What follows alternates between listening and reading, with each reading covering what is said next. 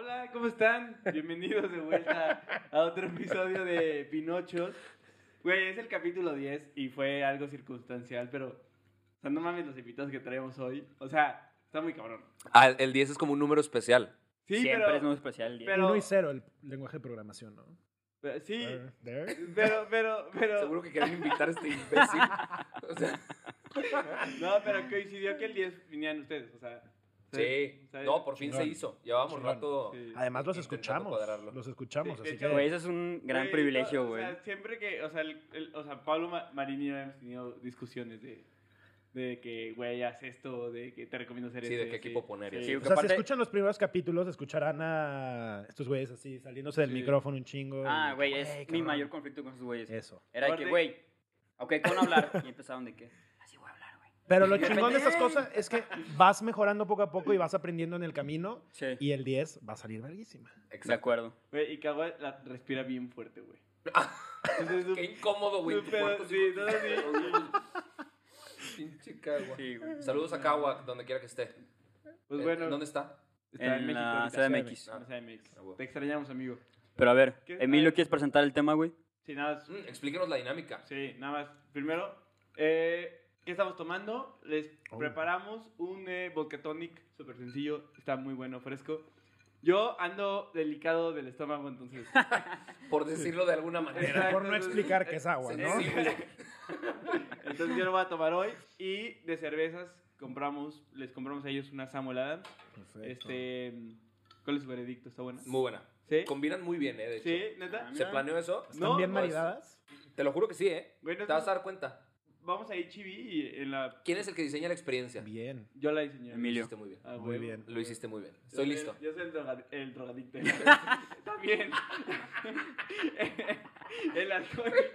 Güey, ¿qué, qué está pasando, güey? Confessions. Muy bien. A ver, saludos de nuevo al doctor Oscar Arroyo. Oigan, pues, pues bueno, a ver, este podcast está patrocinado por eh, los Pinchix, el grupo de Rorro. Acaban de sacar nueva rola. Bien. Y vete, y con video musical. Malditos genios. Y vete. Y vete. Y vete, sí. Ya vamos a poner vete, pero hay muchas canciones que se llaman vete. Mm. Fue como, eh, Y le agregamos un i. el I. Sí, me gusta. Cool. Y pues ya. eh, Por estos güeyes, por el... Por Ah. altoparlante. Sí, Patrocinador oficial. sí, güey. Ah, sí, sí. Pues sí. Padrísimo. Si quieres, sí. Sobredosis también. Va, sí, está patrocinado por eh, Alto parlante. Altoparlante. ¿Tu y podcast favorito de por- política? Sí, de hecho sí. No el favorito, güey. Sí. O sea, además del favorito, el único que escucho, güey. Eso es, eh, güey. Eso Bien. dice un chingo. Entonces, Porque es un tema y pues síganlos en sus redes sociales, Arturo Aramburu, este, Y Pablo Marín. ¿Así? Soy Pablo Marín. Soy Pablo Pablo Marín. sí. Marín. Ahí está. Y tú, Arturo Aramburu. Sí. Pinochos, el podcast donde vamos a conocer todo aquello que ni siquiera sabemos que desconocemos. Quédate con Emilio Arroyo, Rodrigo Andrade y Roberto Kawasaki. Bienvenidos. Pues arranquemos. Arranquemos porque creo que to- todos traen notas menos yo. A ver, la- Entonces- les voy a explicar la dinámica. Ayer ya se las expliqué, pero lo voy a explicar otra vez. Roy, yo preparas un tema. El tema es un poco la filosofía detrás de la política, eh, en específico de Aristóteles. Eh, obviamente ustedes no tienen que saber nada, los vamos a explicar aquí y son temas súper sencillos. O sea, no- ahí ya dio por supuesto que no Que sabemos somos nada. unos No, no, no, pelmazos, no, güey. o sea, Está bien, nada, está no bien. No, nada. sí van a saber porque son, es un- es súper, no nos fuimos tan adentro, o sea, no, no son temas Bien. tan... Está muy por encimita, la Sí, neta. exacto. Entonces, Hay que empujarlo nosotros. Lo, lo que queremos hacer y la dinámica que se nos hizo, o sea, que puede ser divertida y para cambiar un poco lo que ustedes hacen, vamos a ir analizando el- el- la lectura que, que traemos aquí y lo vamos a ir comparando con la situación de, de México actual. ¿Jalo? Y a ver, este libro es- fue escrito eh, como en el 300 antes de Cristo, entonces Ujú. es, es demasiado este, interesante cómo es tan exacto a la... ¿Cómo sigue ahorita. vigente? Exacto. Exacto, exacto. Sí. Eso pasa con muchas lecturas. O sea, honestamente yo creo que el- en el tema literario, en la actualidad nos está faltando escribir sobre la visión del futuro. A ver, algunos libros lo hacen y, Sí. y son autores que se han vuelto muy reconocidos en ese sentido, pero libros, de, ¿de qué año me dijiste que era esto? Pues, a ver, 300 antes de Cristo aproximadamente. Aristóteles, 300 sí. antes de Cristo. Pero justo hoy en la mañana, en otro podcast que grabé, hablábamos sobre otro libro de un filósofo que se llama Guy Debord, Ujú. que escribió el, eh, La sociedad del espectáculo. Ok. Y es- son, conceptos que si tú volteas ahorita a las noticias, volteas a ver cómo se maneja la política en México, volteas a ver todo, son, haz de cuenta que describen la situación y la puedes palpar y son libros que se escribieron hace más de Sí, 2000 años, güey. sí, Sí. Y si lees El Príncipe es exactamente lo mismo. sí. Claro. de Maquiavelo, sí. ¿no? Claro. Miren, yo, yo- una vez yo estaba con un profesor y, estaba bien estresado porque estábamos leyendo, creo que era, eh, no sé si era Kant y así. O sea, yo, güey, no le entendías. O sea, era tan complicado que te dejaban de lecturas de que dos páginas. Ujú. Porque, güey, dos páginas te las echabas en 15 minutos porque neta no entendías nada de lo que Sí. decía. De que el ser es el ser en sí por el ser dentro del ser. ¿Y tú qué? Sí. entonces, entonces yo le dije al profesor, de que, ¿qué pedo? De que, ¿por qué leemos esto? O sea, ¿por qué? O sea, de que, ¿cómo se les ocurren esas cosas? Y, y, y ese profesor eh, me, me contestó y me dijo, es que si te fijas, son cosas que todo el mundo piensa, solo ellos se encargan de, De escribirlo y de a- hacerlo más concreto. Y aparte, a ver, güey, si tu chamba es pensar, Sí, sí, es lo que me da risa O sea, porque... no lo facilita, pero pues tienes la excusa Sí. de escribir. Pero una pregunta que yo me he hecho últimamente, específicamente con, con escritura o lecturas que hablan de política o de poder, es, o sea, ¿se- ¿seremos tan predecibles como humanidad? O sea, o, o- o seremos, habremos evolucionado tan poquito en la forma en la que ejercemos el poder como, como seres humanos. Yo creo que, sí. Que los conceptos de hace 2300 años aplican a la actualidad. O sea, Muchísimo, cuando sí.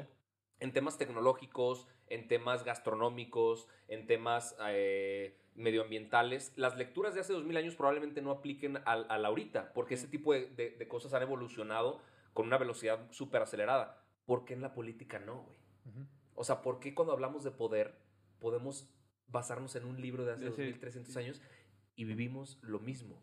Aquí yo voy a defender un poquito la política. Hay un libro de Marcos Aurelio que se llama Meditaciones, que es Aurelio, su diario. sí. Y, o sea, los problemas que tiene un emperador de hace tantos años antes de Cristo son los problemas que tengo yo. O sea, los mismos, pero traducidos a, a mi contexto, pero es lo mismo. Y está cañón como no cambia tanto después de tantos años y que él era emperador y la madre. Y soy Exactamente. estudiante y es lo mismo. Exactamente. O sea, ¿por qué? No sé, nadie tiene la respuesta. Pues vamos a... Le damos a eso. Creo que vamos a llegar a la respuesta. Esperemos. Eso. Miren, eh, la lectura empieza eh, con Aristóteles diciendo que cuáles son los, regímenes políticos que existen o que podrían existir. Y él eh, nombra tres, Ujú. que sería la monarquía, Sí. eh, sería la Aristocracia.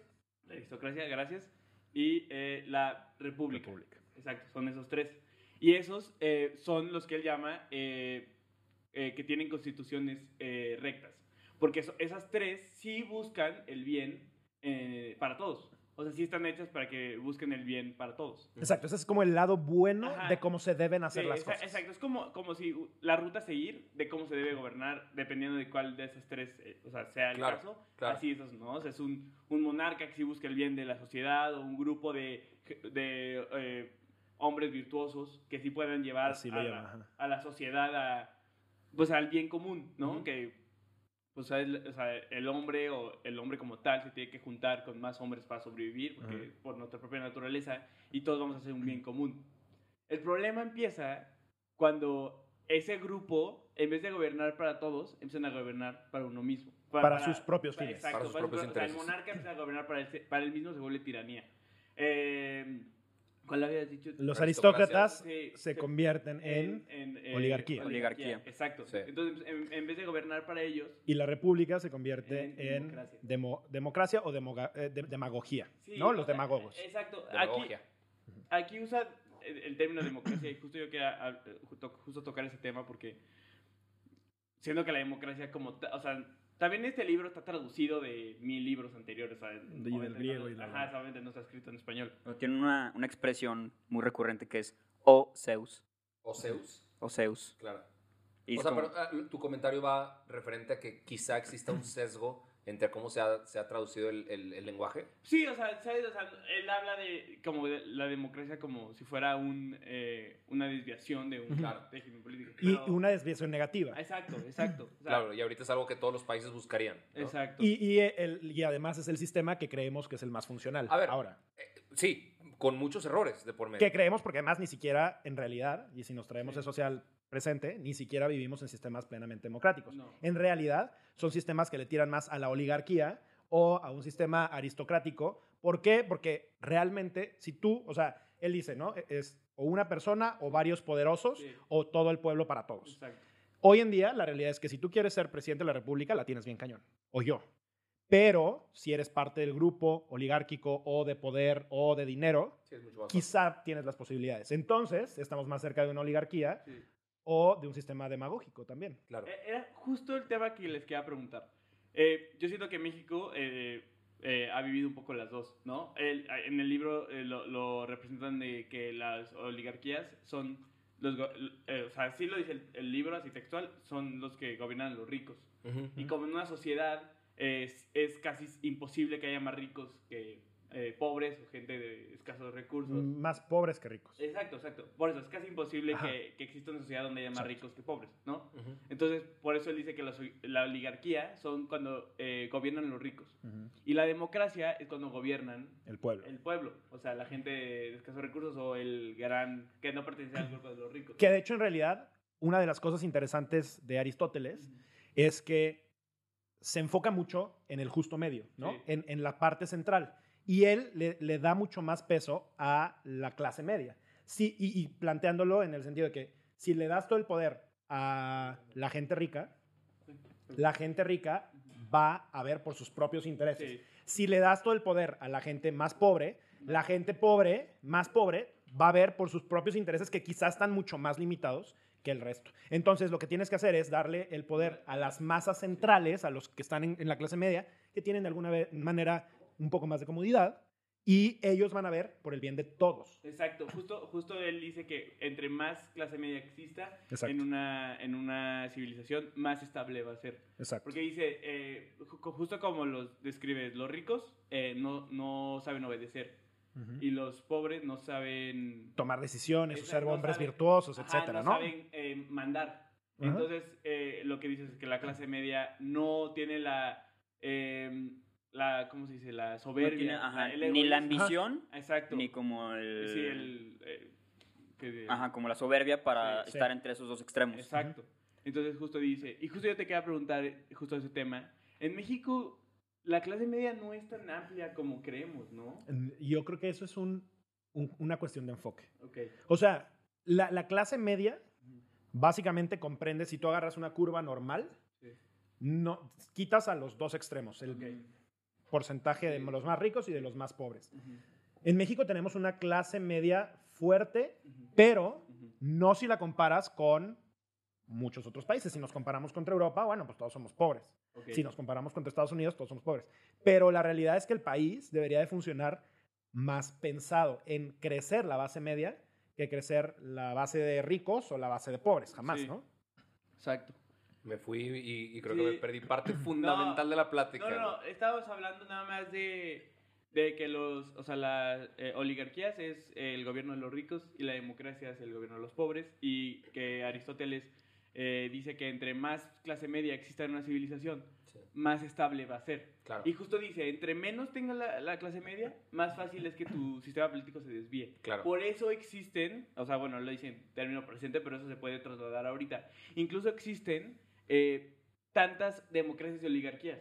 Porque cuando tienes un mundo en donde los ricos agarran el poder de todos, o sea, en, un- en una civilización donde la clase media no es tan fuerte y los ricos pueden agarrar el poder, se vuelve una oligarquía. Claro. Entonces, cuando tienes una civilización donde la clase media no es tan fuerte y tienes eh, los que son como los pobres, ellos agarran el poder, se vuelve una democracia. Sí. O, bueno, o de... Sí. ¿Cómo se dice? De- Pues sí, un sistema demagógico, Ah, ¿no? Es que me gusta más de, de demagógico Demagogia, porque no claro. quiero Sí. satanizar la palabra democracia como tal. Y además creo que la, la palabra democracia evolucionó hoy Sí. a un sistema que es un poco mejor. Sí. Si realmente errores, ¿eh? funcionáramos como O un sea, a sistema ver, democrático, Una democracia parte de tres supuestos que ninguno se cumple.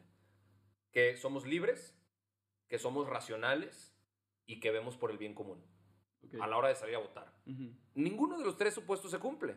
No somos ni libres, muchas veces no somos racionales y no, no velamos por el bien común. claro, y, y en sobre la mayoría todo... de las ocasiones velamos por un bi- bien individual. Exacto. Sobre todo pensando en el ser libre porque económicamente tienes la libertad económica para no, Por ¿sabes? supuesto, o sea, a ver, hay gente que vende su voto por dos mil pesos. no, hombre, por 300 pesos, o sea, no- ojalá fueran 2 mil pesos. O sea, tú- tú- tú- te- ventas. hay, hay votos más fifis que otros, ahí nos podemos dar cuenta, ¿no? Sí. Pero a ver, ¿cómo alguien va a votar libremente cuando por 300 pesos es capaz de transaccionar Yo por eso su voté por el elección? partido. Las propuestas de... Otro Ah, al verde, ¿no? Así de que bom, bómbale. Leí ciertas Pero bueno, propuestas. continúa, continúa. Este, Quiero, quiero Mira, ver a dónde justo quieres habla- llegar. Justo hablando de la democracia, él, él aquí menciona que en un- y se puede dividir perfecto aquí. Él habla de los expertos en el tema que hicieron ustedes dos y un eh, No.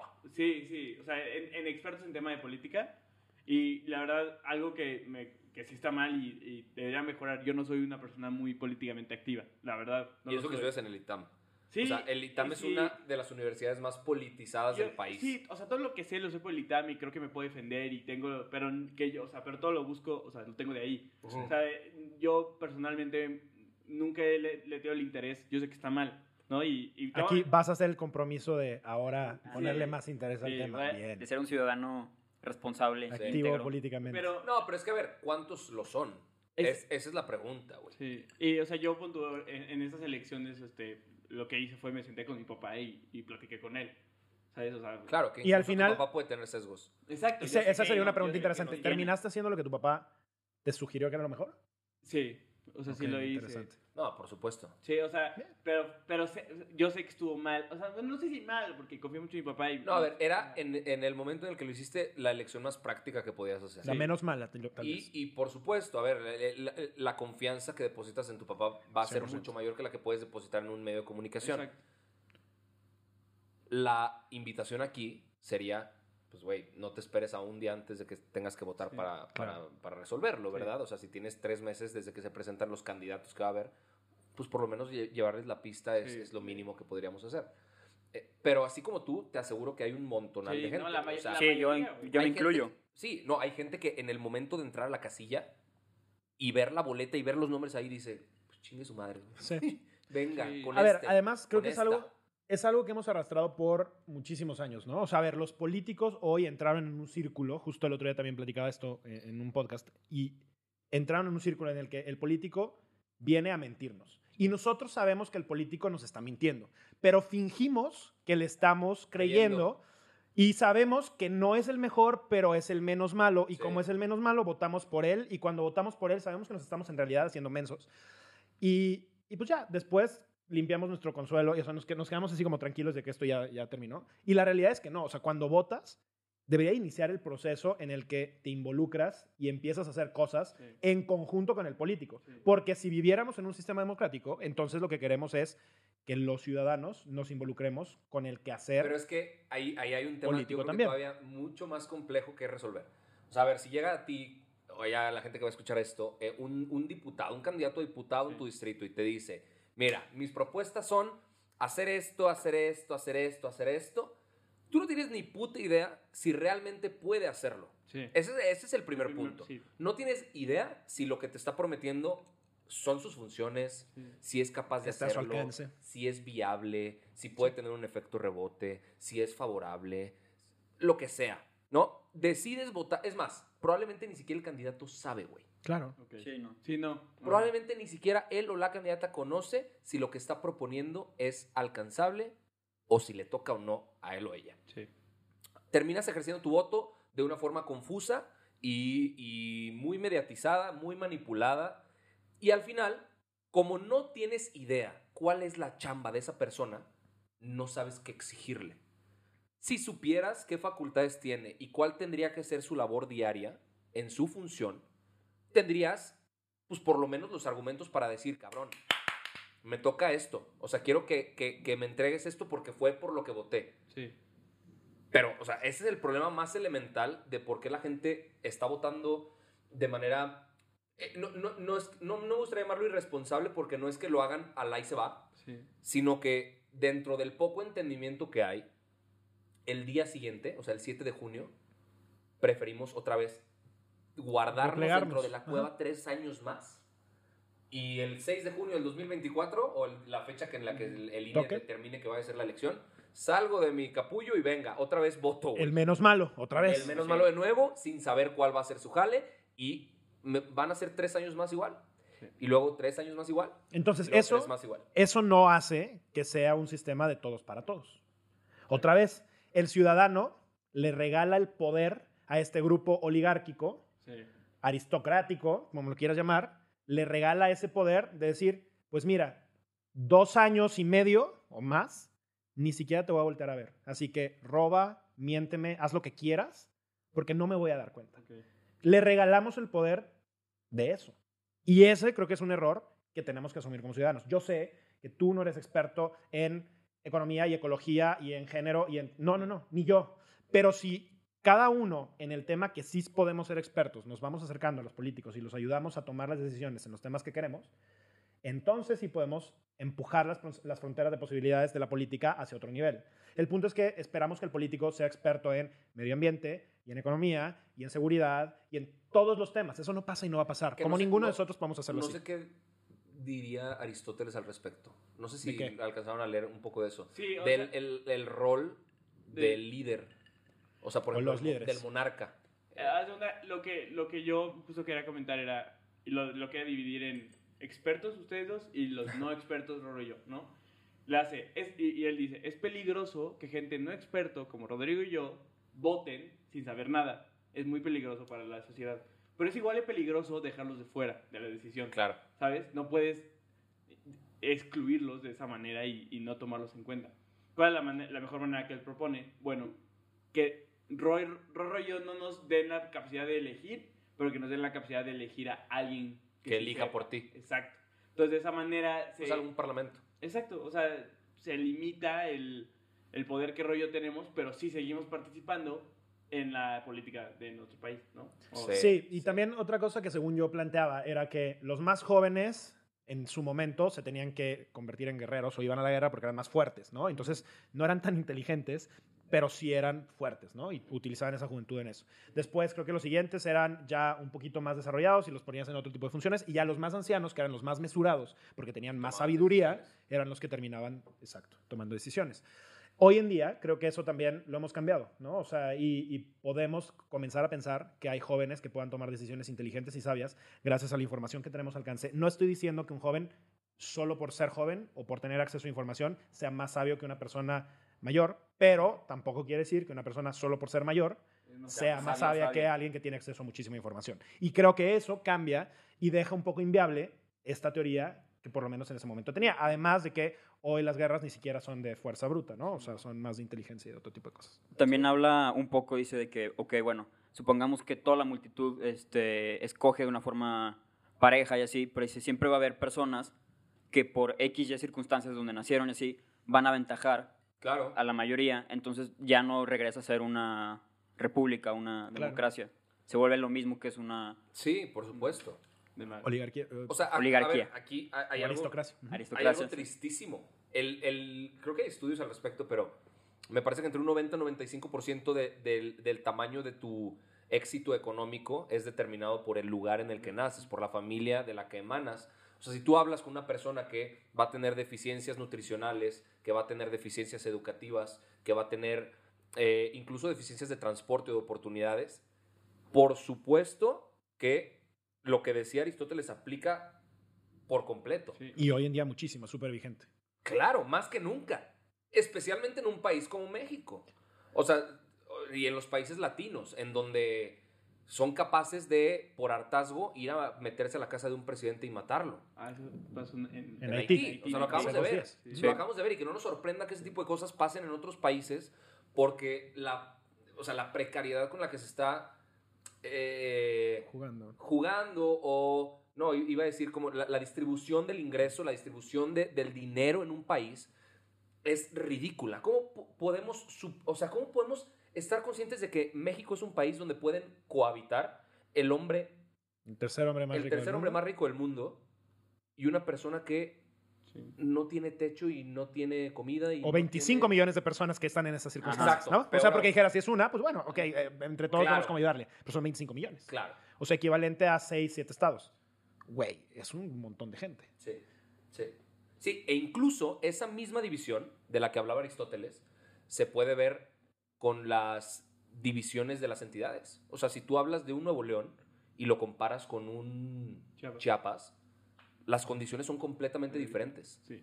O sea, y, y- y a ver, no me voy a meter a la discusión de si es culpa del- de los gobernantes que han tenido cada una de las entidades o si es un tema cultural, porque creo que ese debate no lo queremos poner en la mesa porque nos, nos tomaría mucho más de 35 minutos resolverlo.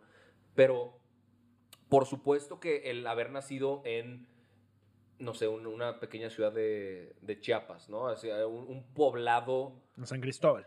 no, a ver, San Cristóbal es un poquito ya ma- más, avanzado, pero si, si nos vamos a un poblado apartado y marginado en Chiapas, Claro. el haber nacido ahí, por supuesto que no te da las mismas condiciones de, de arranque No. que las que tiene una persona que nació en Santa Fe. Claro.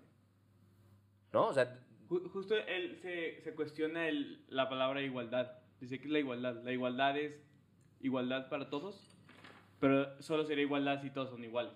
O Claro. igualdad sería lo desigual si todos son desiguales. Sí, o sea, dice que lo justo es igual para quienes, para los que son iguales. Ujú. Y lo justo es desigual para quién, para los que son desiguales. Desigual, Exacto. Es decir, no, no es posible llegar a un sistema donde seamos, O sea, vivamos no- en o sea, igualdad. no, no, no, no, o sea, lo- justo lo que hablamos. O sea, yo no debería tener, o sea, alguien que nació en una, eh, un poco, una ciudad un poco más marginada que León, debería tener al- al- otro, algún beneficio extra que yo que nací en León. Porque es Ok. eh, algo desigual, algo, o sea, algo Habría que subsidiar. Exacto. Pero hasta el mismo León, güey. O sea, León, Tiene entre muchos más leones. te- Sí, tiene razón. O sea, O sea, los círculos que rodean León, ujú. los ingresos está comprobado que van disminuyendo entre más salgas como de, de esta zona Sí. del centro, por así decirlo. bueno, el norte, ¿no? Aquí estamos en el norte. Ah, bueno, sí, Sí, en el norte de la ciudad. de la ciudad. Pero sí, no, completamente de acuerdo. O sea, si te vas a, Ah, a los castillos, sí. La realidad que se vive versus el campestre Sí. es abismalmente diferente. Y es la misma ciudad. es la misma ciudad. Y no nos vayamos tan lejos. Incluso en códigos postales compartidos Claro. se puede vivir esa misma situación tristísima. O sea, nosotros vivimos en un municipio que lastimosamente municipio Más rico de América Latina. es el municipio más rico de América Latina y aún así hay gente en situación de calle, güey. ¿Cómo te lo explicas? O sea, y, y- y probablemente nos lleve todavía mucho tiempo resolver esas, es- e- e- esas incógnitas de cómo, go- cómo gobernar, cómo eh, acabar con la brecha de desigualdad, cómo tal. Porque entonces, en ese momento, cuando la desigualdad logre acabar, pero ojo, no haciéndonos a todos más pobres, porque tú podrías acabar con la desigualdad haciendo a todos pobres, Sí. y ahí todos serían iguales. Claro. No, acabando con la desigualdad, haciendo a todos, pues medianamente... Sí, sería esto Ricos que- y con poder adquisitivo. formado, ¿no? Sería eh, crear una clase media mucho más fuerte, ¿no? O sea, hacer... Exacto. O sea, sí. O sea, hay un estudio, ¿no? En el que dicen, eh, si nosotros quisiéramos que toda la humanidad viviéramos como una familia clase media de Estados Unidos, necesitaríamos siete planetas por la cantidad de, recursos que eso implica para que nos pudiera alcanzar. Entonces, eso no es posible. Bueno, entonces quizá tenemos que bajar un poco, ¿no? No, no vivir como una clase media gringa, pero sí de algún otro lado. Eh, el tema es que siempre, y creo que esto lo, lo habla también muy bien Aristóteles, siempre va a haber gente mucho más avariciosa. Siempre va a haber personas que no logran controlar estos, estos demonios, o como quieras llamar, ¿no? Que, que al final siempre quieren más, más, más, y, y ese más a costa de lo que sea, y a ese a costa de lo que sea puede ser dejar a millones de personas en pobreza con tal de tu poder mantener o acumular una Por cantidad supuesto. bestial de dinero en tus Por cuentas, supuesto. ¿no? Por supuesto, hay algo que yo definitivamente impulsaría, si pudiera, sería el legislar un límite en la acumulación de riqueza que alguien pudiera tener. Y sé que puede ser una postura Se acabó- se acabó. hipercriticada. Ah, y ya. Venga. ¿Qué estaba diciendo yo? Está, estaba hablando. No, no sí ¿va? estabas diciendo algo bueno. ¿Qué decía? Nadie se acuerda, ¿verdad? Tú estás preocupado por otra cosa. Es el peor de los podcasts, güey. La gente se preocupa más por lo que está a punto de decir que por escuchar al otro. No, yo por eso no había ni siquiera pensando qué, qué quería decir. A ver, ¿qué estás diciendo? Yo hablé del... Ya lo dije. ¿Nos vamos en 15? ¿9.30? Sí. Va. Sí, para cerrar. Pero entonces ya, resume con lo que sea para seguir grabando. Si no, que mi punto se olvide, güey. La sea, neta ni me acuerdo lo que estaba diciendo. Ok. A ver, ¿por Sí, qué no eh, le seguimos con la lectura con algún otro punto si quieres? A ver, No sé, ¿hacia dónde, hacia dónde dirigimos ahora la...? Ah, yo. Él habla de, de las dos maneras en las que la oligarquía y la democracia eh, son injustas, ¿no? Ok. Porque dice, en una. eh, y justo eh, se relaciona con algo que dijo Arturo. eh, decía, los, una, en una democracia, eh, a los pobres les gustaría dividirse el, o sea, todo, o sea, la- todos los bienes de los demás entre ellos. Y eso ocasionaría la destrucción de una sociedad, ¿no? Pero eso es igual de injusto que una sociedad oligarca donde los ricos exploten a, las pobres. otras, a los pobres para ellos crear demasiados, o sea, Y sin embargo vivimos en ese sistema. eh, vivimos en ese sistema. Más Sí, que- o sea, yo, Sí, creo más que, en la democracia, definitivamente. Claro, yo, yo creo que para, para hacérsela fácil a la gente, porque ca- ca- capaz ahí en casa están escuchando oligarquía y no sé qué diablos, el México que hoy estamos viviendo es eso, o sea, una, un amasamiento brutal de riqueza por unos poquitos y una brutal pobreza por unos muchos. Y, y algo que me, que me gustaría puntualizar, porque estoy seguro que ahorita nos platicaban más o menos quién es su audiencia. O sea, si tú probablemente dices, es que no, yo y mis amigos, de verdad es que, pues no, sí nos va bien. Es que tú y tus amigos representan el 0.5% de la población y Ah. tienes que tener muy claro eso. Claro. O sea, si volteamos a ver al resto del país, y el resto del país no solamente es la gente de las joyas que son las que conoces o los castillos, o sea, es del resto del país y que Sí. están tal vez en No, pero el- el Sinaloa, que están en... Lo ha dicho. Claro. Una familia de clase media percibe 15 mil pesos por familia al mes. Por, familia. Mira, les voy a decir una, una, la manera en como yo lo pensé, va a sonar un poco tonta, pero espero que me entiendan. Eh, una vez yo fui a, no sé, a, a estas colonias de El Molino, esas, y vi un buen de casas, un número, eh, un número em, que me sorprendió el número de mansiones que veía ahí. Ya. Y luego me di cuenta, si estos son tantas personas que tienen esta capacidad de hacer una mansión, imagínate cuántas no pueden, ¿sí Claro. entiendes? O sea, la cantidad enorme de personas, el porcentaje tan grande de la población Sí. que no pueden tener estas casas. Bueno, ¿sí me entienden? ¿Cuántas personas acuerdo. fueron explotadas? Ujú, Porque, o sea, a ver, tú quizá dices, oye, no, pero es que se le pagaba al albañil, compadre. ujú. ¿Es justo el- lo que recibe un albañil para construir una de esas mansiones? La realidad es que no. Por- y, y cuando hablamos de justicia, ¿es, ¿es digno? O sea, es digno que tenga que trabajar de 8 de la mañana a 8 de la noche, pero salir de su casa a las 6 de la mañana para, porque hace dos horas del trabajo Claro. y regresar a las 10 de la noche a su casa, para llegar a dormir y comer una cosa que quizá Lo que sea, solo lo mantiene vivo, para otra vez, y su día es así hasta que se muere. ¿Eso, eso de- es justo? ¿Es digno? Y dentro de esa casa, probablemente hay tres mujeres dentro de esa mansión viviendo en una esclavitud moderna Claro, además. solo para servir a, A- lo que las A personas... cuatro personas que viven en una casa que tiene seis cuartos y tres salas y dos Exacto. comedores, y, Claro. ¿sabes? Exacto. Es, es justo, y mientras tanto, esas personas que ayudan en la casa tienen una casa con dos cuartos en donde vive tres familias, tal vez, ¿no? Eh, o sea, es este mundo de, de diferencias que creo que en la América Latina, en México, pero por supuesto, en toda América Latina se repite, es peligrosísimo. Porque en algún momento puede llegar un punto de un, un crispamiento, ¿no? Esta, este choque muy fuerte en donde, pues es que el sistema no puede seguir funcionando así. Sí, colapsar. Y colapsa. Ah, y ahí Aquí- es que... Ah, no, ve, ve tú. Eh, también dice, un poquito más adelantado en la lectura, dice que para escoger justamente qué es la vida más digna, se debe definir cuál es y después llegar a ese punto medio entre a ver si es la misma para la comunidad como para el individuo que escoge esas reglas. Ah, sí. Exacto. O sea, no sé si es posible llegar a ese acuerdo con un número, por ejemplo, en México viven que 120 millones de personas. Aprox.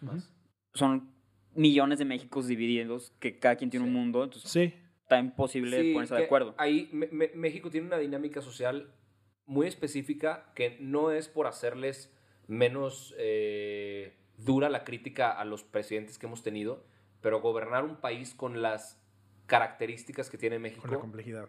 con la complejidad que tiene México, no es nada fácil. O sea, no es coincidencia que países escandinavos que comparten eh, zona geográfica funcionen de una, de una forma similar. No es coincidencia que países latinoamericanos como Brasil y México cuy- cuya extensión es amplísima, cuya cantidad de gente es ridícula y, y brutal, compartan también comportamientos, compartan índices de violencia, compartan desigualdad, compartan violencia, yo creo que había dicho violencia, Sí. compartan pobreza, compartan todo este tipo de cosas que, que a ver, yo, y, y esto no lo digo por, por hacerles la chamba más fácil a los políticos, porque por supuesto que tienen culpas, y muchas, pero sí creo que en parte es por cómo está configurado el país. Yo creo ahí que en parte es por el no sabernos poner de acuerdo y no lograr hacer negociaciones ya de un nivel mucho más consensuados. Es decir, creo que también en parte el haber sido conquistados, ¿no? E- y el, el haber tenido este, este proceso de, oye, nos robaron. O sea, hay, hay mucho resentimiento todavía en ese proceso. Ahora, de lo que decías, eh, de, o sea, Rorro ahorita hablaba como de cómo podemos hacer estos consensos. Y algo que a mí me gusta mucho de Aristóteles es que es alguien muy práctico. En la política lo ve de una manera muy práctica. Y él dice, la política tiene que ir evolucionando conforme la sociedad va Ujú. evolucionando, ¿no? Habla mucho de los, el, el- el- el ser humano, el hombre, pero no le digamos hombre porque eso discrimina a las mujeres, la persona, eh, tiene hábitos. Y esos hábitos nos permiten ir aprendiendo en el camino. Entonces, por ejemplo, algo que sí tenemos en países eh, como el nuestro es, tenemos una canasta básica. Y esa canasta básica determina cuál es la cantidad de alimentos y cosas que necesita una familia para vivir de manera digna. Quizá esa canasta básica tendría que ser mucho más nutritiva y mucho mejor, ¿no? Ahí tendríamos que como gobernantes decir, pongámosle más cosas. Como en su momento pasó, y eso es uno de los grandes aciertos de Andrés Manuel, junto con el empresariado, que subieron el salario mínimo. El salario mínimo lo que busca es, ok, con menos de esto te mueres de hambre. De hecho, con el salario mínimo casi te mueres de hambre. Entonces, ¿cómo le vamos a hacer? Subamos el salario mínimo. ¿Qué, qué implica Igual eso? sigue lejos, ¿eh? de- Está muy lejos, pero es un proceso que se tiene que ir haciendo poco a poco, porque si Sí. no, truenas un montón de empresas, ¿no? No, por supuesto, porque las forzas a hacer ciertos bueno. pagos. Exacto. Pero, in- a ver, incluso en esos casos son empresas que están pagando menos de lo que tendrían que pagarle para que una persona dignamente pudiera vivir. Exacto. Y para que una persona, para que no, para que muchas personas vivan Con con, poca familias. dignidad y una persona viva Sí. muy rica, ¿no? Claro, exactamente. A ver, yo, yo les. eh, esta pregunta se vino a la mente cuando estaba leyendo la, le- la lectura. Y dije, en los sexenios anteriores, sobre todo con Peña Nieto, sí, se- siempre se vino a la mente la palabra de oligarquía, ¿no? Dije, Ujú. oligarquía y oli- oligarquía. Y no creen, bueno, les- o sea, si, si estoy muy mal me corrigen, pero ¿no creen que eh, justo en este sexenio con eh, López Obrador se vendió la idea de la democracia como la está describiendo Aristóteles, pero sigue siendo la misma oligarquía que antes? O peor. ¿Sí me entienden? Sigue siendo. Es exactamente o lo es mismo. Exacto. No, no, yo creo que es peor. Porque el, el- el confundir a la gente con una narrativa que no es la real es más repugnante que mejor quedarte callado y hacer tus cosas. Pero hacer tus cosas y cínicamente pregonar y predicar que estás haciendo lo opuesto me parece mucho más maquiavélico. Por eso yo creo que está peor. O sea, probablemente sí se, se hacían mucho más ricos los compadres de los gobiernos anteriores que los de ahorita, quién sabe, ¿eh? Porque, eh, bueno, incluso hay datos al respecto y las empresas que están viendo más favorecidas ahorita con contratos de adjudicación directa. O sea, A ver, el un... 85% de los contratos que se han dado desde el gobierno federal de la, del, de la entrada de Andrés inicio. Manuel hasta del 1 de diciembre del 2018 hasta la fecha son por adjudicación directa. ¿Qué significa eso? Que yo quise contratar el, el- el servicio de Rorro, Porque me cueste gustó. lo que cueste, porque sí. Ok. Ujú. Y los montos están limitados. El gobierno federal no ha respetado esos montos. O sea, por constitución, los montos, eh, bueno, más bien la ley de egresos del- de la Secretaría de Hacienda Pública no te permite gastar tanto en, en contratos de adjudicación directa. Ahorita el gobierno mira, se limpia las nalgas con, los- con- con las reglas y pagan lo que tengan que pagar al empresario favorito De, de- de Andrés Manuel, a.k.a. Ricardo Salinas Pliego. Ah, y Carlos Slim y algunos otros. Hay varios, Hay varios. pero uno, unos que nos caen peor. Oigan, Arturo, ya van a ser las nueve y media, entonces nada más ya para cerrar. Ah. Sí. Es que- Alguien acá cerramos tiene rápido. prisa. Pero, pero cerramos rápido. Siempre cerramos con una recomendación. ¿De qué? ¿De bebidas? Nah. No, de lo que, De lo que sea. Una Restaurantes, serie, película, bebidas, restaurante, bebida. Contenido, A entretenimiento. ver, ¿recomienden? Ahí empiezan ustedes, los invitados. Ay, qué. Venga. Yo les recomiendo escuchar un- una banda que se llama PrEP. Ok. P-R-E-P. Está muy chida. Yo les recomiendo, si vamos a hablar de bandas, yo les voy a recomendar una, obviamente los Pink Chicks ya lo conocen, pero hay otra banda mexicana también muy buena que se llama Midnight Generation, que también son unos cracks y están haciendo Muy cosas buenos. muy interesantes. Eh, pero les pondría otra recomendación también que sea, no se necesita ser experto de política para hablar de política y yo creo que eso es algo que Arturo y yo hemos entendido y es una de las razones por las que estamos aquí, por las que hacemos lo que hacemos. Anímense a hablar de política. Si alguien Claro. les dice en algún punto que en la mesa no se habla de política o nosotros no hablamos de política, mándenlo a la fregada. Porque la política es solamente el estudio de lo que estamos haciendo las personas en el quehacer diario. Y Aristóteles creo que lo hizo de una manera excepcional. O sea, justo quería que la política fuera algo que bajo el comportamiento de la gente de la comunidad fuera evolucionando poco a poco. Es una pena que la política en el mundo y Se en nuestro país esté estancada. Si nosotros, si nuestra generación, no hay cosas suficientemente fuertes y duras que nos duelan como para cambiar esas cosas y rajarnos la madre con el tema que quieras. Si tú eres ambientalista, si otro le gustan los derechos humanos, si otro le gusta la seguridad, el tema que te guste, métete, clávate y haz tu parte para que eso cambie. Sí. Ya está. Qué buenas. ¿Ustedes? Qué buena Ay, güey, sí. recomendaciones. A ver, las recomendaciones de ustedes. Yo recomendé una banda, güey. Tú te echaste una filosofía de vida, mamón.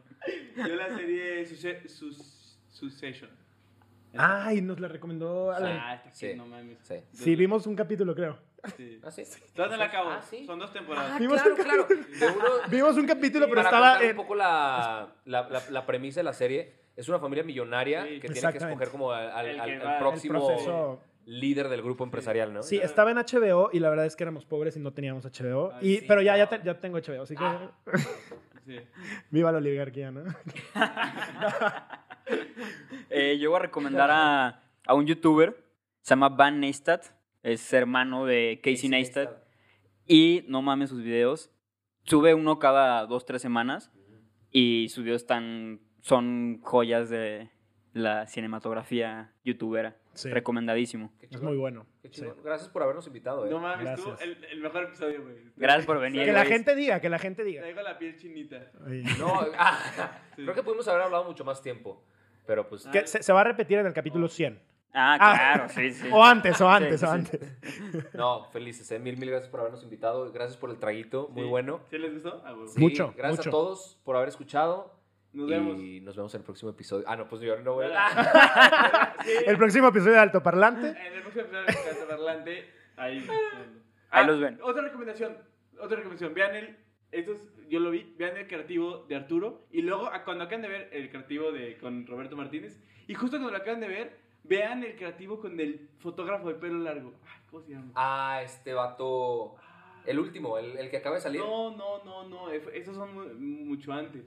Ah, con Carlos Lang. Carlos, ajá, Con Carlos Lang. Carlos Lang. Yo vi el, el creativo de Arturo Aramburu y luego, luego lo, lo acabé y Creo puse... que yo hablé basura en ese episodio. No, y luego, sí, ah, bueno, no, sí, Arturo, no lo escuché, pero... No se escucha. Vean el de Carlos Lang. Y luego el de Carlos Lang, y güey, habla de ti en el de Carlos Lang. ¿Quién? Eh, Roberto, Ah, sí. te lo juro, hablan de su podcast, te lo juro. Ah, qué chido. Ah, Sí. Ah, qué loco, lo voy a escuchar. Sí, escúchalo. Hablan, hablan de, de que, te- que justo tú le contaste la idea de que querías hacer un podcast y él salió el tema y yo los vi seguiditos, güey. Oh. De que uno después del otro dije como, no mames, Ah, qué pedo?". chingón. Entonces, véanlos juntos. Yo voy a seguir esa recomendación. Vale, está Un saludo a Roberto Martínez, que seguro está viendo esto. Vale, adiós. Ahí nos Chao. vemos.